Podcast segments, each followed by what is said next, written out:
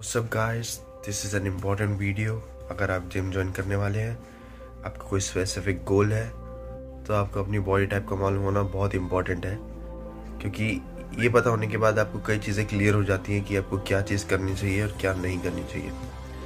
तो तीन तरह की बॉडी टाइप होती है एक्टोमॉफ मीजोमॉफ और एंडोमॉफ तो एक्टोमॉफ से स्टार्ट करते हैं। ये मेरी बॉडी टाइप है। इसमें आप स्किनी रहते हो, आपका बॉडी फ्रेम छोटा रहता है, आपके लिम्स हाथ पैर लंबे रहते हैं।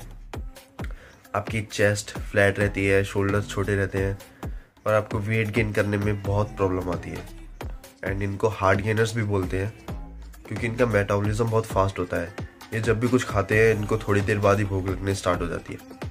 तो इनका वर्कआउट प्लान कैसा होना चाहिए? इनको कंपाउंड एक्सरसाइज पे ज़्यादा ध्यान देना चाहिए, जो कि मस, बड़े मसल ग्रुप को टारगेट करते हैं। For example bench press deadlift और स्क्वाट्स और न्यूट्रिशन में इनको कैलिक सरप्लस में रहना चाहिए for weight gain second body type है एंडोमॉफ इसमें आपकी बॉडी राउंड शेप में रहती है सॉफ्ट रहती है थोड़ी.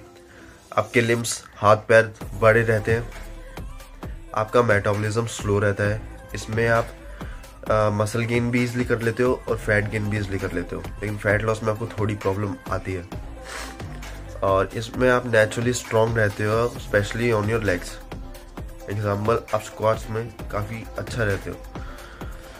तो इनमें क्या होता है, ये जब भी कुछ भी खाते हैं तो इनका वेट गेन तभी हो जाता है। और जैसे ही छोड़ते हैं खाना, तब भी वेट लॉस जल्दी हो जाता है। तो इनका वर्कआउट प्लान कैसा होना चाहिए? इनको कार्डियो और वेट लिफ्टिंग दोनों ऐड करनी चाहिए।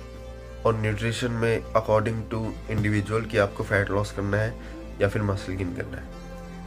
ठीक है? तो थर्ड कैटेगरी है हमारी मीजोमॉफ जो कि जेनेटिकली ब्लेस्ड कैटेगरी है एंड बेस्ट कैटेगरी है फॉर बॉडी बिल्डिंग इसमें आपका क्या होता है? इसमें आपकी बॉडी स्ट्रांग रहती है नेचुरली ठीक है? आपका मेटाबॉलिज्म ठीक रहता है. इसमें आप मसल गेन भी इजली कर लेते हो और फैट गेन भी इजली कर लेते हो एज कंपेयर टू एक्टोमॉफ जिनमें फैट ले फै, फैट गेन करने में काफ़ी प्रॉब्लम आती है। तो ये बहुत अच्छी कैटेगरी है। एंड इसमें आपको वर्कआउट प्लान कैसा होना चाहिए? आपको both cardio and weightlifting add करनी चाहिए for better results and nutrition according to your personal goal तो ये तीन कैटेगरी बहुत इंपॉर्टेंट है।